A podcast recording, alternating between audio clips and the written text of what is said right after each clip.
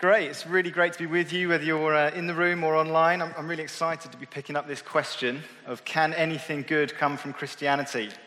And the reason I'm kind of excited to pick it up and walk through it with you this morning is because if you'd asked me 15 years ago, I would have given you a forceful and scathing, of course not, don't be ridiculous. My answer would have been a forceful and scathing no. I'd have told you that Christianity has nothing whatsoever to offer to life's big questions or the deepest longings of the human heart.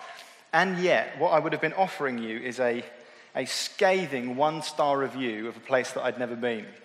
A friend who, um, uh, I don't know, we, we share some jokes occasionally. He, he shared some things with me. I don't know why these tickled me, they just really made me laugh. They're, they're one star reviews of uh, famous landmarks around the world. And there's something about them where it's not even that anything's gone wrong in the event, it's just that somebody didn't like it. And so they find really creative ways to dismiss them.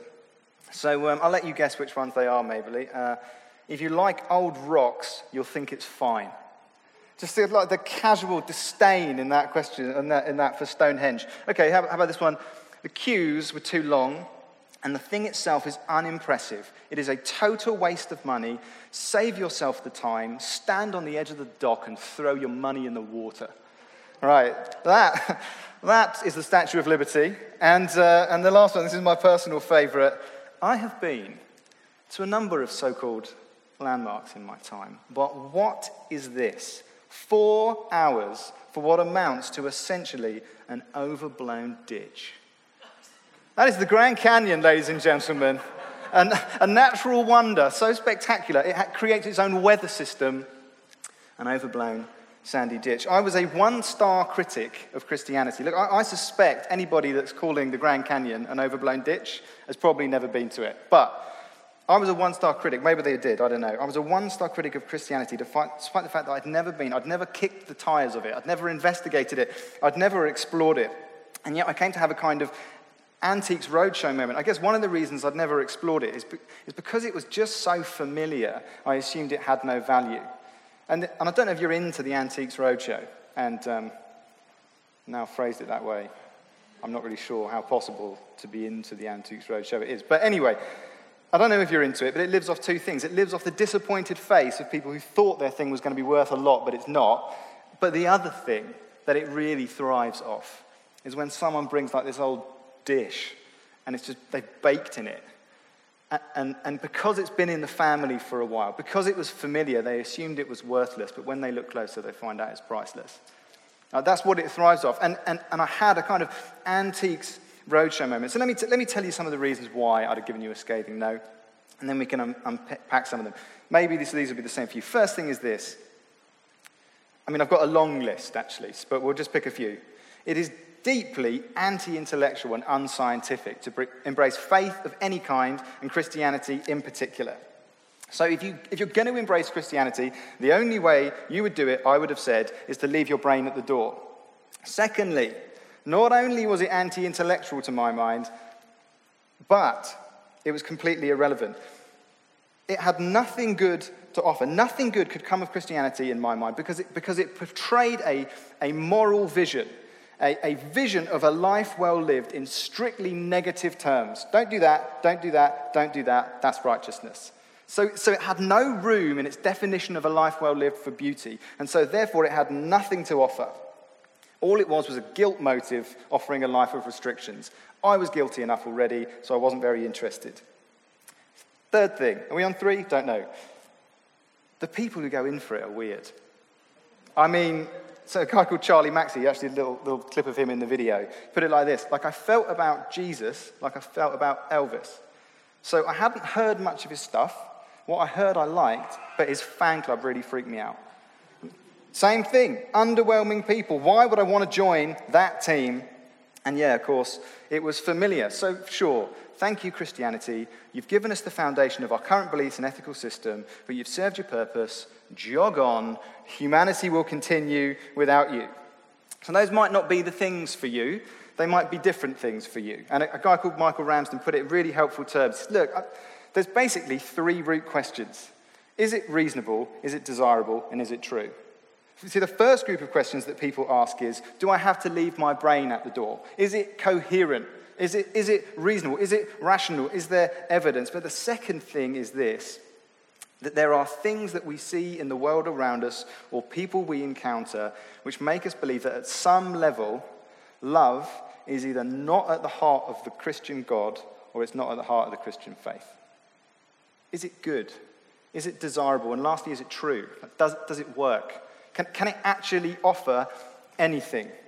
And so, I can't even begin to touch on answers to all those questions, but what I can do this morning is offer you an invitation to explore. And so we're going to do that by looking at a book called John. And uh, in chapter one of that book, he's a guy who spent life with Jesus and then put his cards on the table, wrote a book in order that people might encounter Jesus in their own lives. And so in John chapter 1, from verse 43, it's about an encounter that a skeptical guy has with Jesus himself. And it says this The next day, Jesus decided to leave for Galilee. Finding Philip, he said to him, Follow me. Philip, like Andrew and Peter, was from the town of Bethsaida. Philip found Nathanael and told him, We found the one Moses wrote about in the law, and whom the prophets also wrote about, Jesus of Nazareth, the son of Joseph. Nazareth. Can anything good come from there? Nathanael asked. Come and see, said Philip. When Jesus saw Nathanael approaching, he said of him, Here is a true Israelite in whom there's no deceit. How do you know me? Nathanael asked. And Jesus answered, I saw you while you were still under the fig tree before Philip called you. Then Nathanael declared, Rabbi, you are the Son of God, you're the King of Israel. Jesus said, You believe because I told you I saw you under a fig tree. You'll see greater things than that. He then added, Very truly I tell you, you'll see heaven open and the angels of God ascending and descending on the Son of Man. Right, I just want to tee up this moment a little bit for us to help us understand why it connects to us. This guy called Nathaniel, the way we are introduced to him, we learn some things about him. So we learn that he is waiting for something. He is a guy that is living with profound questions. And on the surface, his questions don't look like ours. But when you get down to the root, they're exactly the same. See, even, even, if, even if they grow in different soil, the root of the questions are the same thing. And, and they're probably something like this for him Why is the world the way it is? I mean, I mean, why? If God is like he says he is, and as good as Christianity claims he is, if he's promised so much to his people, why does it look like we've been abandoned? If, if, if is God ever going to come good on his promises, right? That's basically the essence of his question. And that might not be our question. That might not be your big question. But, but yet, you heard in that video, we are all living with big questions. We're all living with them. And sometimes, as it was said, the little ones drown out the bigger ones. Like questions like, what shirt am I going to put on? Drown out the bigger questions. Or, or the questions like, shall I change job? Or will you marry me? Drown out the biggest ones like, why are we here? What is life for? Is there more to life than this? Where am I going? All those questions that you heard those people saying and resonating with. And, and we do something. We go through life where we pencil in an answer quickly and get on and then forget about it. We, we bury the big questions under busyness. Like we, we bury them under the perpetual pursuit of something because the noise of entertainment or, or filling our senses with something or chasing something can mean we can just live with the penciled answers for a little bit longer. What's wrong with the world? Like, what, what is wrong with us? What's wrong with me? Why do we hurt the people that we love the most? Why can't I keep my own standards, let alone the standards that anybody else gives to me? What's wrong with the world and what's wrong with me? And who could do anything to put it right? Who could do anything to put them right? And so we let those little questions drown out the biggest questions, like, why am I here? And, and this guy, Nathaniel, experiences what a whole load of us experience. He finds that a crisis brings his questions to the surface, and then a friend helps him explore the answers that he'd penciled in. He's living in a crisis because He's living in a time when his whole nation is being occupied by people. He's in the middle of a massive crisis that has gone on for years. And then a friend called Philip comes to him and says, I've found the one you're looking for. and he's invited to kick the tires of the answer that he's penciled in to fill the big gaps. Same thing happened for me with a friend. I, I, it was, it was too late for me, to be honest. I met a guy called Mark at school, and I, you know, I just had this kind of casual disdain with, for Christians to kind of go alongside my complacent disbelief. And so made friends with God. We shared the same stupid sense of humour. We both loved rugby. We both loved music. We thought Led Zeppelin just were the best band in history. I liked U2, but he didn't, but that was fine. And, and, so, and so we struck up this friendship, and then afterwards I found out he was a Christian. It's too late, really, after that. So I sort of had to plow on with the friendship. And he introduced me to a group of thinking Christians.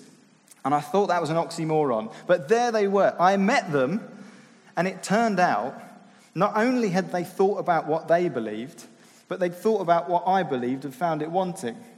It's like they, they had thought about the evidence for why they believed what they did, and then they were able, in this way, they were just, they just put up with my barrage of criticism towards them, right? Because they, they just seemed to have this sickening assurance that somebody loved them. And so I could turn up and be utterly brutal about the thing that was the defining thing about them, and they loved me anyway. They could look past the absolute mess of a person that I was and love me anyway.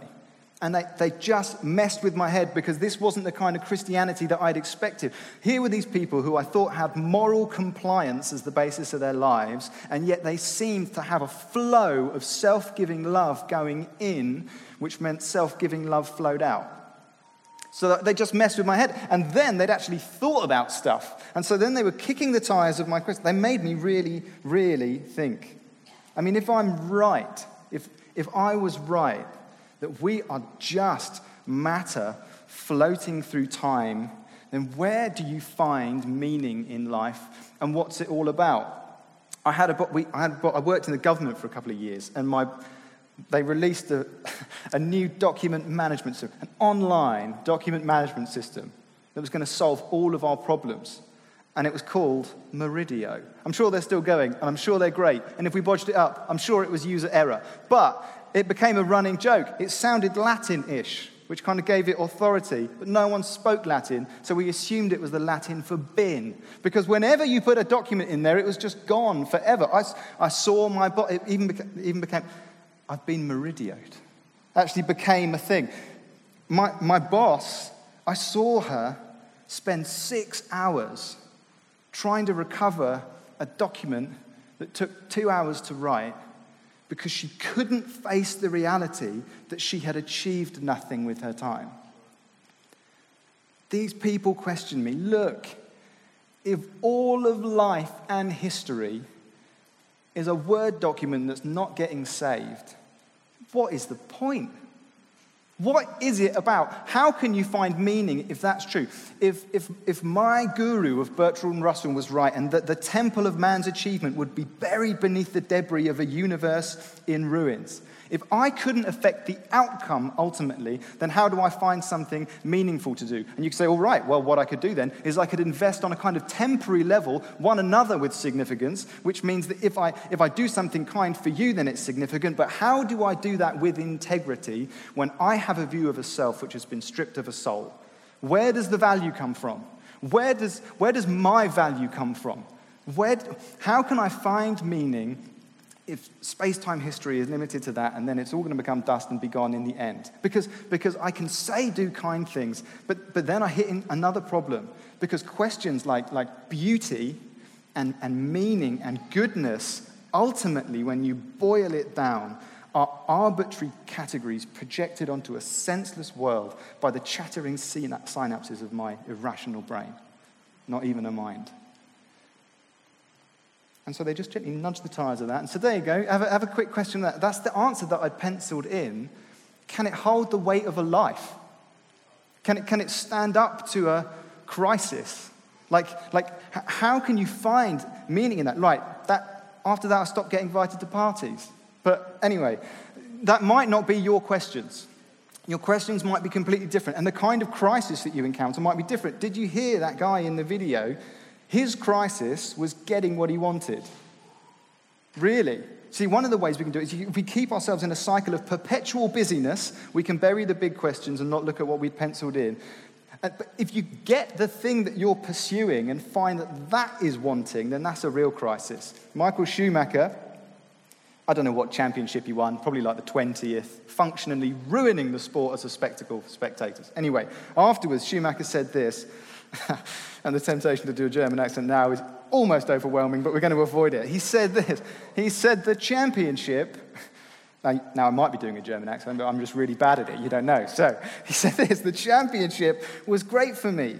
And I've had great feelings, but there must be more than what I have. There must be more to life than this. Jim Carrey. Oh, just, a lot of you are too young. Like, imagine Will Ferrell, right? Like peak comedian, but even more of a superstar, where they just create movies so that he can be in them. Right? no plot. We'll work out the plot later. Catchy title, Jim Carrey, blockbuster. The guy was like a mega superstar, and he said this I hope that everyone gets rich and famous and gets everything they want so they realize it's not the answer. There's a special kind of crisis that comes from getting what you've been pursuing and finding it wanting.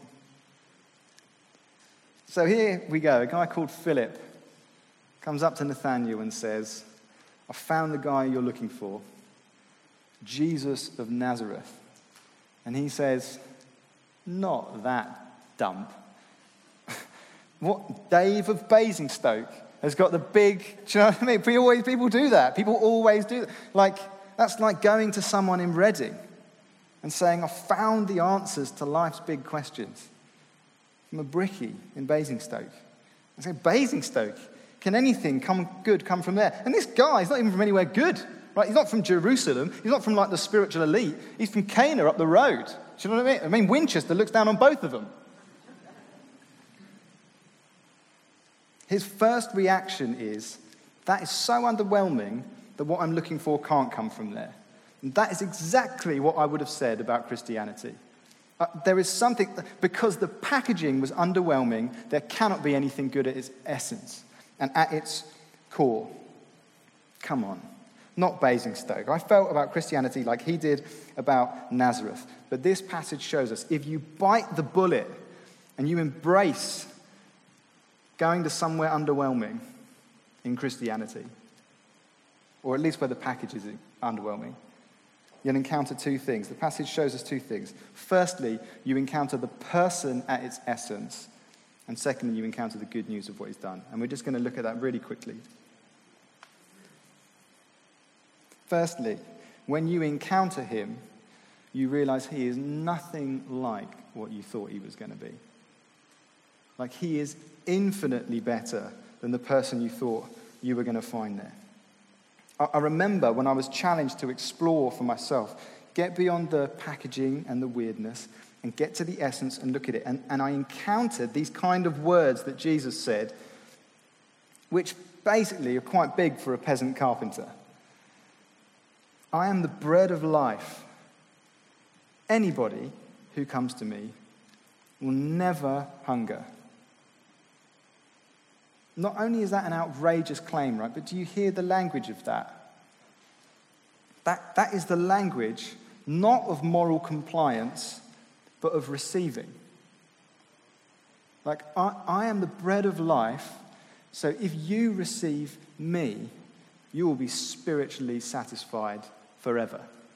I mean, I just what a claim. He wasn't, that, that, he wasn't asking me to buck my ideas up. There was something in what he claimed to do. He, he came and said this I have come that you may have life and life to the full.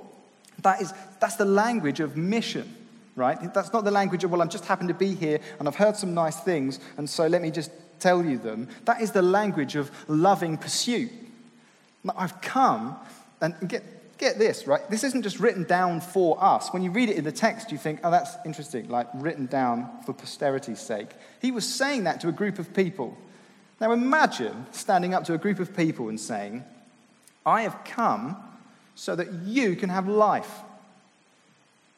Um, I've got it, actually. So, like, thank you, but I'm not sure I need what you've got to offer. But J- Jesus is saying this there is a massive difference between being alive and having life.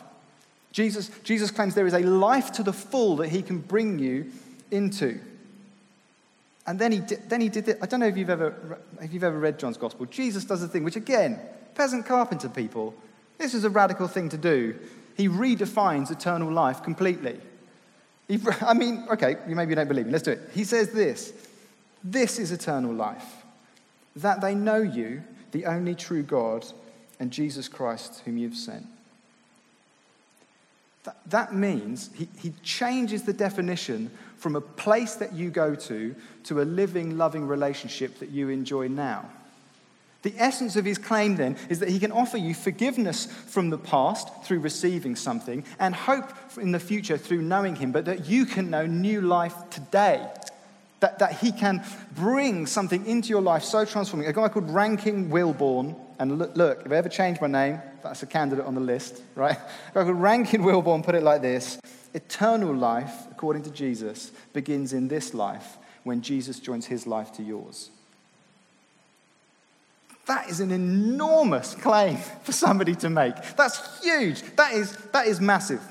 Let me, let me put it like this. So there's this, um, there was a guy at my school called Tom, and um, the story sort of has come to me in stages, and I suspect it got played with at every stage of transmission, so that at this point, only the names, dates, and events have been changed. Okay, so just bear that in mind. Take it with a pinch of salt as you get there. But um, the story went like this. it was a couple of years ahead of me at secondary school, and they went on a school trip to the trenches.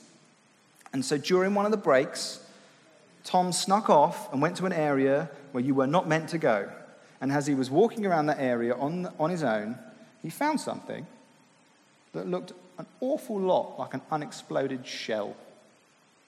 So he looked at it and he thought about it and he took it and he put it in his rucksack and forgot about it. Took it with him. They, they put it down as a goalpost to play the lunchtime game of football. He kept it with him for the entire trip until the point that just on the coach on the way back, the teacher said, Right, we're having an amnesty. So if anybody's got any of those little bangers, Remember the little red things that somehow came back from school trips? If anyone's got a banger, hand it to me now. You will not get in trouble. Okay?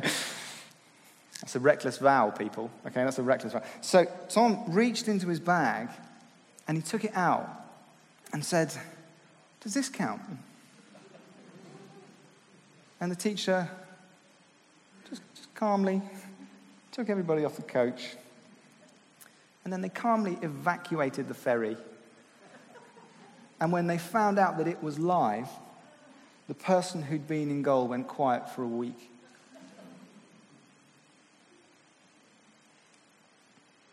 That got hammed up in the chain of transmission somewhere, I'm sure about it. But look, the point is this the reason that's impactful and the reason that gets a couple of gasps is this it is crazy to make a superficial assessment of something that explosive. Because one of two things must be true about it it is either a dud or it is life changing power. But the one thing it can't be is quite important. C.S. Lewis said this Look, if true, Christianity is of ultimate importance. And if it's untrue, it is of no importance. But the one thing it can't be is quite important. Jesus claimed that eternal life begins in this life when he joins his life to yours.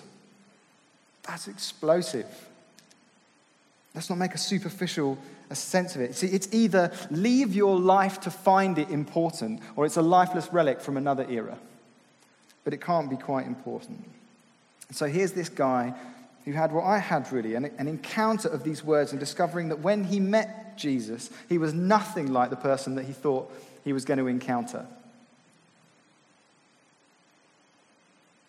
You know, I found myself saying exactly what he says. How do you know me? How do you know me? He is nothing like what I expected. There is, see, there's something about the fact that he comes from Nazareth that reveals the character of his love. You hear that, hear that phrase we sung from, from, from a throne of endless glory to a cradle in the dirt. In Nazareth, there is a unceasing self giving in his love. Like he, he comes from Nazareth to make a point. Like he embraces the life of a servant. He's, he's worthy of all our worship, and yet he humbles himself. He comes weak and vulnerable and unimpressive. There is just like a symbol of the quality and the character and the self giving servant nature of the love in the person that you encounter there. That's just what Jesus is like. You meet him and you realize love really is at the essence of the character of God. And it really is at the heart of the Christian faith because he's at the heart of the Christian faith. Receiving what he has done is at the heart of the Christian faith. And then you hang around with him and his, he kind of shines a light on you and you move from saying, How do you know me? to saying, Uh oh, you know me. Like you hang around with his love and you realize I don't love like that. There are things that I've thought and said and done for which I need forgiveness. And in this conversation, it moves on. You see, Nathaniel, whatever Jesus says to him, it resonates. And so he says, Wow, I think you are the person that I'm looking for. And Jesus says, You've seen nothing yet. You've seen nothing yet. He encounters him and he uses some grand names about him, but, but until you have encountered what he's done, you really haven't encountered the essence of his love. Until you've explored what he's done for you, you really can't understand who he is. Unless you've explored the cross, then you've really never been to the essence of Christianity. The way he's arrived tells us something, but the way he dies for us in our place shows us everything. It shows us everything about what he's like, about how truly good he is. It shows us everything about the utter goodness of God. It's still challenging, by the way, and it's still confusing, by the way. But love really is at the heart of the character of God. This is basically a paraphrase of what he says to Nathaniel, and it's weird because he's got, you know, it's confusing. But he basically says this You've seen nothing yet. He picks up this old dream that some guy has way back at the beginning of the story about something bridging heaven and earth. And Jesus says, I have come to bring the presence of God to you, but you're going to see me do something which brings you into the very presence of God. You. I'm going to do something for you, something that you receive, something which is a gift. It's why he doesn't tell parables about sheep finding shepherds is why he tells parables about shepherds going for sheep. And when he finds it, he doesn't just let it loose and give it new instructions, he carries it home. He shines a light on us to show us there is something about us. There is a kind of pervasive lostness, which means even if I knew the way, I couldn't walk in it to get there. He is the one who carries us. And so I want you to see now you understand the wisdom of why he comes from Nazareth, because Jesus paves the way for grace. He paves the way for grace. A guy called Tim Keller on this passage says this Christianity isn't just for the strong, it's not for those who've got it together or for the morally upstanding, it's for everyone. And it is especially for those who admit that it really counts they're weak who admit that their flaws aren't superficial, that our hearts are deeply disordered, and that we can't rescue ourselves. And there is such hope in that because a guy called Joshua Ryan Butler said this it means the real question isn't did we jump high enough, or did we work hard enough, or walk long enough to find God. The question is do we want to be found? Do we want to bring our whole lives vulnerably before the God who has come for us in love to redeem us, the God who is hunting down his world? He lays the problem of our sin before us in order that when he, he, overcomes it, we understand the depths of his love to crash through our distance and crush our idols because he is dying to bring us home. Forgiveness from the past, hope for the future, and new life today. It's worth exploring. Maybe the band could come up. I just want to just reiterate, in case you missed the meta narrative of the morning, we'd love you to explore and we'd love you to explore with this friendly group of people. And I just want to help you take a practical step. You have my permission here and now to use your phone to go to citygate.church forward slash alpha. You have my permission to do that here in the building. I would love for you to do that. If you're watching online, do that now. Like we're going to close in a song at the moment, but that just gives you plenty of opportunity to find the web page. So, like every bit of information you need about when it starts and how you connect in, you'll find it there. I just really want to encourage you. If you've never explored, I'd encourage you to do that this morning. If you've, if you've never kicked the tires of it, if you are skeptical and you want evidence, can I encourage you? Do it. Come along, ask, ask your biggest questions. No question is out of bounds, as they said on that video. So come, ask for the evidence, check if it's coherent, and then when it comes to the, the answers that you've penciled in, consider the possibility that the issue is you've not embraced your doubt enough. So come with your doubt, and I just want to give a moment that if you are searching, if you are longing I just want to encourage you to take a step to Nazareth. We believe it, we're persuaded by the evidence. But it's not just that we believe it, it's that we've encountered it. We've experienced the goodness of finding the person at the essence of Christianity. When you find that gift, you'll find out it's five stars. Absolutely five stars. And so I want to give a moment now. If you have never before, and you're just ready, like you, you, you're like, Alpha sounds great, but right now, I want to respond to that in this moment. I just want to lead a prayer. If you're here, you can say it inwardly in your heart. If you're watching online, again, you can just, I'll leave a pause. You can, in the gap after I say a line, you can pray it too. Father, I admit that you are good. I admit that I have sought love in things other than you. I admit that I've worshipped things which aren't you. And so there's things that I've thought and said and done for which I need forgiveness. But I believe that you so loved me that you sent your beloved Son. Jesus, I believe you can deliver on your promises. I accept the gift of your forgiveness and that hope and this new life. And I commit to follow you. I thank you that you died to save me from the consequences of my own life, that I wouldn't perish but have eternal life, and that I can trust you completely to lead the new life that you give me. Amen.